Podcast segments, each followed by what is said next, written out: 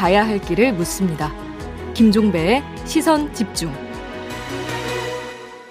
네, 오늘 2부에서는 이 대장동 개발 의혹 사건에 대한 여야 입장을 차례로 들어보도록 하겠습니다. 이재명 후보는 수사를 한다면 100% 동의한다. 아무 문제 없다. 이런 입장을 밝혔고요. 국민의힘에서는 이재명 경기지사 대장동 게이트 진상조사 TF를 꾸리고 공세에 나섰는데요. 이에 대한 입장 좀 차례로 들어보도록 하겠습니다. 근데 이게 워낙 좀 복잡한 사건이어서 간략히 좀 일단 먼저 정리를 하고 인터뷰를 좀 이어가야 될 것 같은데요.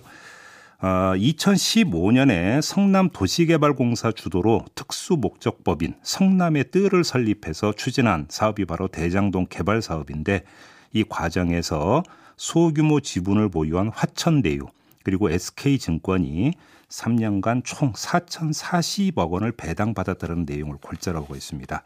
화천대유가 보유한 지분은 1%였고요. 그다음에 화천대유 지분 100%를 보유한 이 소유주와 그가 모집한 투자자 6명 등 7명으로 구성된 게 바로 SK증권의 특정 금전신탁이다. 이런 내용이 되겠습니다. 자, 관련 의혹 제기하고 있는 쪽과 이에 대해서 반론을 펴는 쪽 입장 지금부터 차례로 들어보겠습니다. 먼저 국민의힘 TF 소속이죠. 윤창현 의원 전화로 연결하겠습니다. 나와 계시죠? 예, 안녕하십니까. 네, 안녕하세요, 의원님. 이게 워낙 복잡한 사건이어서 일단 크게 카테고리를 3개로 나눠봤는데요. 하나는 수익률, 또 한 가지는 이제 사업자 선정 과정, 그다음에 세 번째가 이제 화천대유와 이재명 지사 간의 관계. 네, 이렇게 이제 큰 3개 카테고리로 나눠서 지금부터 좀 질문을 좀 드려보도록 하겠습니다. 예. 자, 먼저 수익률인데요. 이게 좀 말이 안 되는 수익률이다, 이런 그 입장이신가요? 예, 그러니까 그 저희들이 계산해 보니까 11만 5,345%입니다. 1,153배. 예. 그 지금 SK증권 특정금전신탁이라고 표현을 해주셔서 정확하게 표현을 하셨는데, 예, 이게 그 주주 명단에는 SK증권 주식회사라고만 나옵니다. 네. 6% 지분 그리고 3억을 집어넣습니다. 그래서 뭐 다들 3억이 SK증권 회사 돈이구나, 네, 라고 생각을 했는데 이제 알고 보니까 아까 말씀하신 대로 천화동인 1호에서 7호라는 법인 7개의 돈이에요. 그 7개의 법인은 친란성 쌍둥이입니다. 네. 같은 날 같은 시에 태어난 법인입니다. 예. 주소도 똑같습니다. 성남의 저 플라자, 예, 거기 패밀리 플라자 201호에서 4호. 거기에 다 있어요. 예, 그래서 거기에서 그 특정금전신탁이라는 것이 이제 좀 복잡해서 길게 설명하면 너무 오래 걸리는데, 네, 한마디로 펀드입니다, 펀드. 그렇죠. 1인 펀드. 그러니까 간단히 얘기하면 화천대유 소유주와 그와 뭐 아주 긴밀한 관계에 있는 나머지 6명, 토탈 7명이 4천억이 넘는 수익을 챙겨갔다, 이거죠, 정리라면. 예, 화천대유와 그 나머지 법인 7개, 예, 법인 7개 하나마다 전부 주주 100%짜리. 그러니까, 예, 한마디로 자기 개인 돈이 법인 돈으로 들어간 후에 법인 돈이 특금신탁 가입을 해서 특금을 통해서 SK증권 이름으로 투자가 됐는데, 네, 다들 SK증권이 투자한 줄 알았어요. 예. 근데 그게 아니고 바로 소유주가 따로 있더라. 예, 알겠습니다. 이 친란성 쌍둥이가 따로 그 천화동인 연합군이라고 제가 표현을 하는데 7개의 법인이 3억, 토탈 3억을 넣고 그리고 가져간 돈이 3,463억입니다. 네. 그래서 제가 총리께도 대정부 질문 때 질문을 드려서 11만 5,345% 수익률 이런 거 보신 적 있냐 그랬더니 총리께서도 가만히 계시다가 이거 상식적이진 않은 것 같다, 이렇게 표현을 하셔가지고 예. 예, 제가 아주 거기에서 역시 누가 봐도 이상하다. 근데 일단 좀 이걸 봐야 될 것 같아요. 그러니까 이제 계약, 예, 내용이 중요한 것 같은데. 예, 예. 이재명 그 후보 쪽에서는 애당초 이제 계약 내용이, 그러니까 이제 이걸 주도했던 성남도시개발공사가 5천억 넘는 돈을 가져가기로 되어 있었고, 나머지를 도시개발공사가 1,830억을 가져갔습니다. 예. 나머지를 이제 그 여기 이제 참여한 그러니까 업체나 그러니까, 예, 걔네들이 가져가게 되어 있는데, 그, 네, 과정에서 부동산 가격이 뛰어서 수익이 올라간 거기 때문에 이건 어쩔 수 없는 거 아니냐, 이런 취지의 주장인 것 같은데 어떻게 봐야 되는 겁니까? 이제 계약서를 인정하고 하는 발언이시죠. 네. 계약서대로 집행이 됐다, 이런 말씀이시니까 그 말씀도 맞습니다. 그런데 저희들은 계약서대로 집행됐느냐를 보는 게 아니라, 예, 왜 계약서가 그렇게 아주 이상하게 써 있었느냐를 문제를 삼는 거예요. 계약 부타가 불합리했다 이런 말씀이신가요? 그렇죠. 그러니까 저 아까 말씀드렸지만은 지금 보통주가 7%입니다. 네. 그 연합군 우선주가 93%입니다. 네. 93%가 가져간 돈이 얼마 되질 않아요. 2천억 조금 넘습니다. 그런데 7% 정도 그 보통주가 가져간 돈이 4천억입니다. 상식적으로 93대 7로 가져가야 될 거 아니냐. 예. 그런데 어떻게 된 게 저 보통주가 7%짜리가 더 많이 가져갔어요. 예. 그다음에 SK증권으로 포장돼 있었는데 SK증권 회사 돈이 아니라 개인 돈들이었다. 그리고 법인들이 다 뒤에 숨어 있고 그 법인의 주주는 아직도 확인이 되지 않고 있다. 알겠습니다. 그중에 이제 전체 일란성 쌍둥이 1번 네.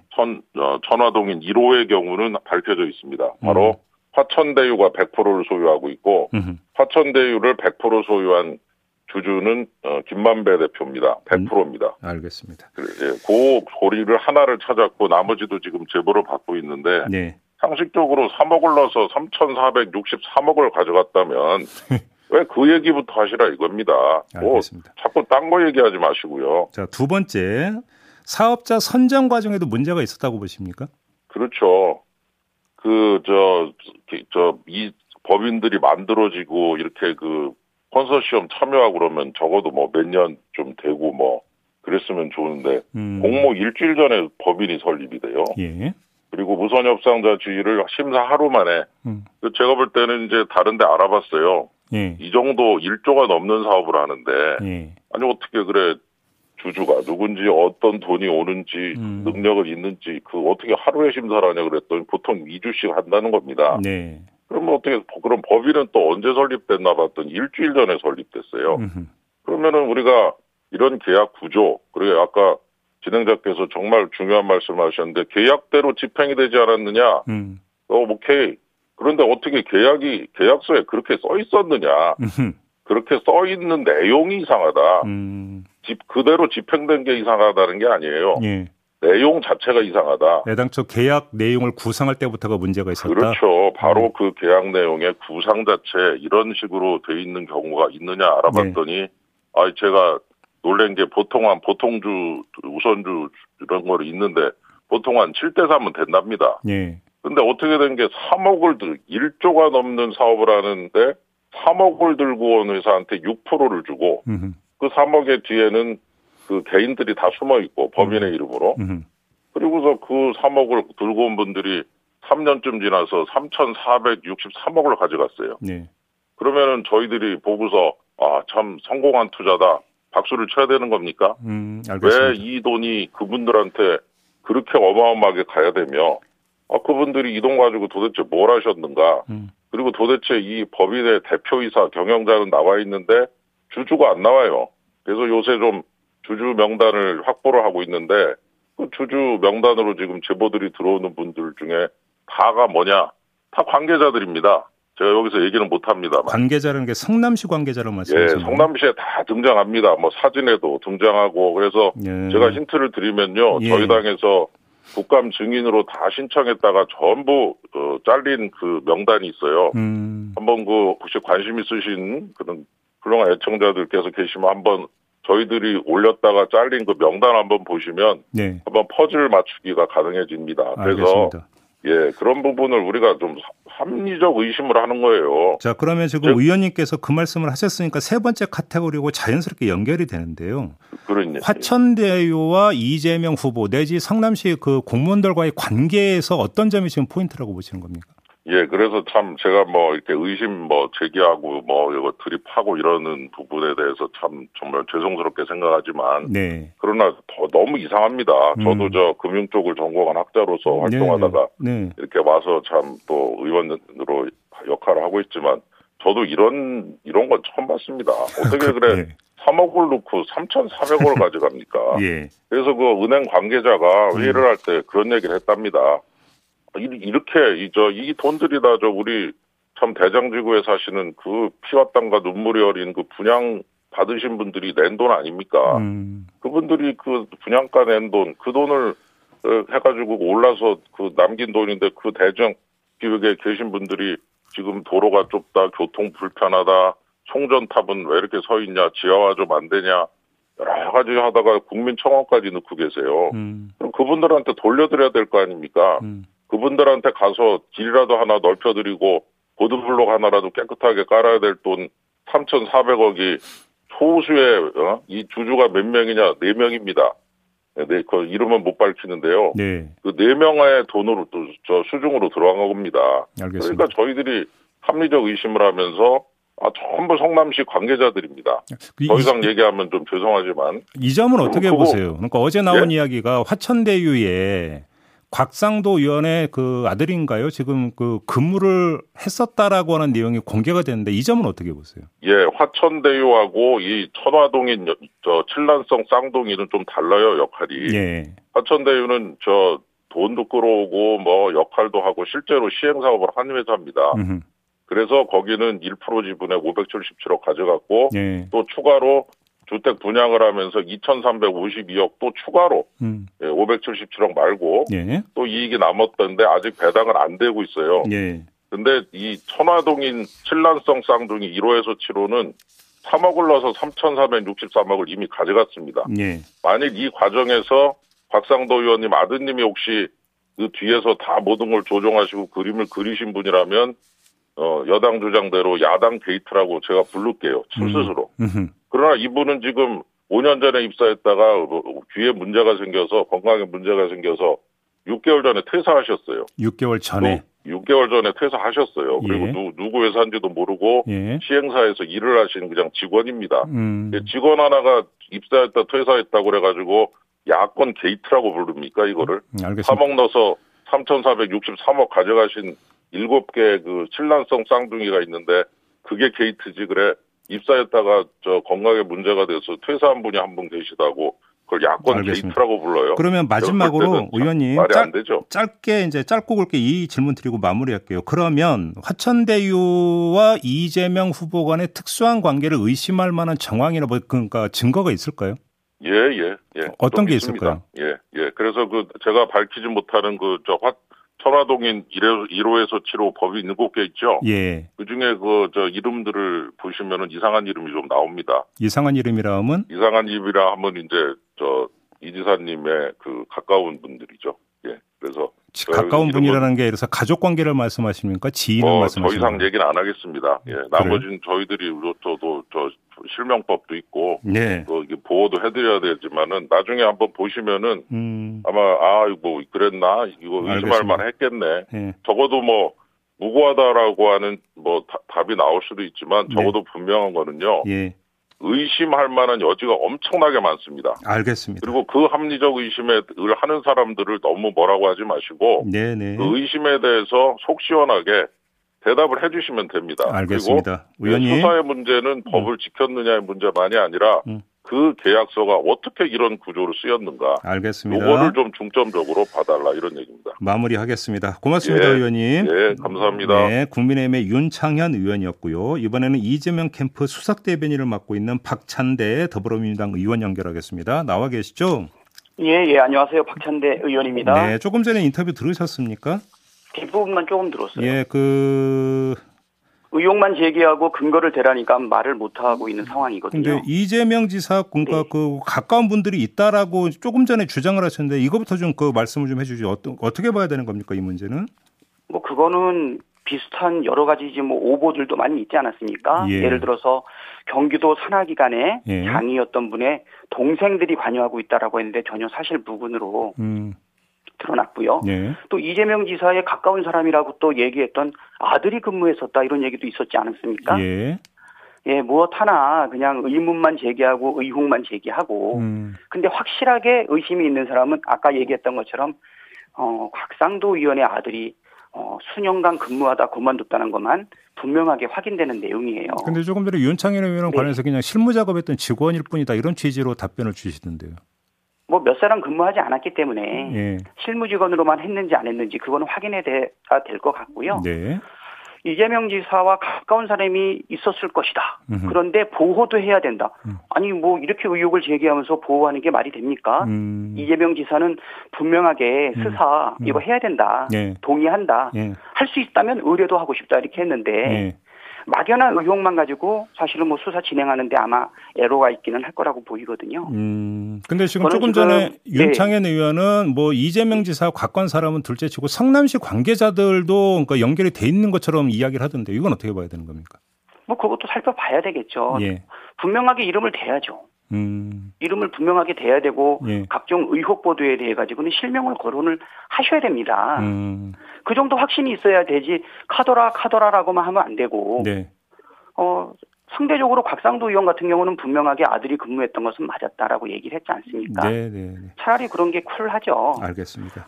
발생되는 의혹에 대해서는 분명한 증거를 제시하는 게 필요하다고 보이고요. 네. 네. 자, 수익률 부분은 어떻게 봐야 되는 겁니까? 수익률 부분이라고 하는 것은 이거를 단순하게 자본금 얼마를 댔더니 얼마가 발생했다 이렇게 볼 일이 아니에요. 예. 저는 의원 하기 전에 회계사 했지 않습니까? 네네.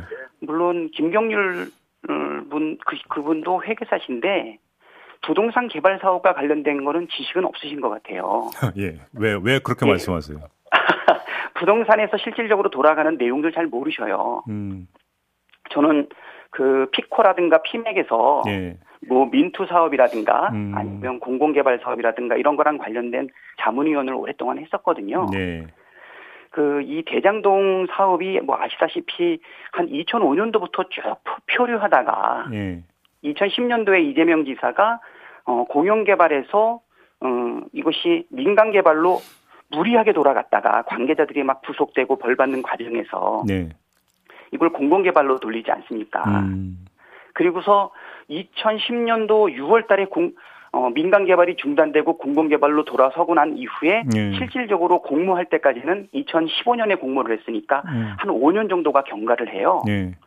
그 누가 보더라도 분당과 판교 사이에 있는 녹지 지역이니까 네. 주택 공급은 필요하고 그다음에 그 부분이 만약에 용도가 변경이 된다든가 개발 인가가 나게 되면 큰 수익을 얻을 수 있을 거다라고 하는 예측들은 기본적으로 부동산 업계에 있는 사람들은 다 할 거라고요. 네. 그리고 또 부동산 개발에 대한 민원이라든가 요청이 엄청나게 많기 때문에 이거를 공공개발 방식으로 하지 않고 만약에 민간개발 방식으로 하게 되면 발생 수익에 대해 가지고 사실은 그게 특혜가 되는 거거든요. 의원님 잠깐만요. 시간을 좀 그 시간이 많지 않기 때문에 제가 좀 다시 추격해서 한번 질문을 드려볼게요. 그러니까 뭐 윤창현 의원이 제기했던 문제는 이게 계약서대로 배당이 이루어졌던 거 다 좋은데 아니 어떻게 계약 내용이 이제 여러 금융기관이 여기 이제 또 등장하지 않습니까? 우선주 이제 배당 우선주고 또 지분이 많은 금융기관보다 어떻게 보통주 뭐 7% 토탈 7% 가지고 있는 요쪽이 더 많이 배당 받아가느냐 이게 제대로 된 계약 내용이냐 이 점을 제기하던데요. 요거는 상황에 따라서 적절하게 그 당시에는 계약이 된 거예요. 어떤 점에서 그렇게 봐야 되는 겁니까? 부동산 개발이라고 하는 것이 예. 하기만 하면 다 돈을 버는 건 아니지 않습니까? 물론 그렇긴 하죠. 예, 예 경기 흐름이라는 것도 있고 부동산 경기의 예측이라는 게 상당히 힘들어요. 2007, 8년도에 금융위기가 오고 난 이후에 2015년도까지는 사실 부동산을 통해 가지고 돈을 번다는 거는 상당히 어려웠어요. 예. 예, 그렇기 때문에 이 지분 구조를 보면 희한하죠. 다 이게 보통주 구조가 아니거든요. 우선주도 있던데요, 보니까. 그렇죠. 우선주가 대부분이죠. 예, 예. 그 얘기는 뭐냐면 불확실한 부동산 개발의 이익에 대해서 예. 얼마가 발생할지 모르는 불확실한 이익을 동등하게 가져가기보다는 우선적으로 확보할 수 있는 안정적인 자금을 가져가고 이렇게 한 거죠. 예. 그래서 보통주 자본은 화천대유하고 그다음에 SK증권으로 분류되어 있는 그 민간 투자자들은 7%밖에 못 갖고 있어요. 쉽게 얘기를 하면 나는 그 적게 먹더라도 확실하게 받아가겠다가 되면 그러니까 배당이 줄어드는 거고. 아니죠. 그거는 결과적으로 봤을 때 그런 거고요. 예. 그거를 예측하고 그렇게 결정한 게 아니라는 거예요. 이 부동산 사업이 2015년도만 해도 어느 정도의 이익이 나올지 모르니까 네. 일종 우선주를 누가 가져갔냐면 성남시 도시개발공사 가져갔잖아요. 예, 예, 아니, 예. 성남시가 가져간 거죠. 예. 얼마나? 5천억이나 가져갔어요. 그러니까 이제 민간 사업자 입장에서는 성남시가 우선적으로 5천억을 확보하고 사업에 대한 시행이라든가 또는 사업이라든가 위험 부담은 전부 다 시행자가 하라고 한 거예요. 그래서 일단 5,500억을 먼저 챙긴 거고요. 네. 2종 우선주가 누구냐면 금융기관들이에요. 네. 금융기관들도 성남시가 공익을 먼저 챙겨서 5,500억을 가져가니 그 다음에 우리가 또 확보해야 되겠다 해가지고 2종 우선주로 네. 확보를 합니다. 예, 예, 예. 그런데 이게 얼마나 사실은 먼저 이익을 챙긴 거냐면 보통 우선주는 의결권을 갖고 있지 못하거든요. 근데 이 경우에는 의결권도 가지고 있어요. 네. 그러니까 이제 성남시가 50% 플러스 1주의 의결권을 가지고 있고 과반에 나머지 분들이 7%를 제외한 나머지를 다 가지고 있는 거거든요. 네. 그러니까 성남의 뜰이라고 하는 이 시행사의 지배권과 의사결정은 바로 도시개발공사 그리고 민간 금융기관 예. 이렇게 하고 나머지 잔여 이익에 대해서만 불확실성을 가지고서 민간 사업자들이 들어가는 구조였거든요. 마지막으로 예, 때문에 예. 양보한 것은 아니다. 알겠습니다. 네네. 마지막으로 지금 선정 과정에 대해서 어떻게 하루 만에 심사해서 그러니까 결정할 수 있냐 이 점을 제기하던데요. 이거 너무 잘한 일이에요. 이게 무슨 얘기냐면 세계 콘소시엄이 들어오지 않았습니까? 예, 예. 세계 콘소시엄이 공모를 통해서 들어온 거고 자유수임을 한 게 아니에요. 그래서 어떤 분들은 이게 이례적이다 이렇게 얘기하는데 그게 아니고요. 이례적으로 잘한 일이에요. 그렇게 봐요. 만약에 예. 네네. 저는 이걸 많이 해봐서 보통 1박 하면서 그냥 하루 만에 결정하면 참 잘하는 거거든요. 의원님 좀 줄여주셔야 네. 될 것 같아요. 마무리를 해주셔야 될 것 같습니다. 예, 마무리를 하겠습니다. 예. 하루 만에 선정된 것은 예. 그 길어지는 평가 기간 동안에 로비라든가 압박이라든가 우회 전략이라든가 이거를 막아낼 수 있는 신속한 의사결정이고 네. 그리고 평가 요소의 가장 중요한 것은 성남 시민들한테 얼마나 많은 공공이익을 줄 거냐가 가장 큰 포인트였기 때문에 알겠습니다. 하나 콘소시엄이 가장 유리한 조건을 제시했던 거고요. 알겠습니다. 고민할 이유가 없었던 것이죠. 이렇게 마무리하겠습니다. 고맙습니다. 네, 감사합니다. 네, 박찬대 더불어민주당 의원이었습니다. 네, 시선집중 2부 마무리하고 8시 3부로 이어가겠습니다. 잠시만요.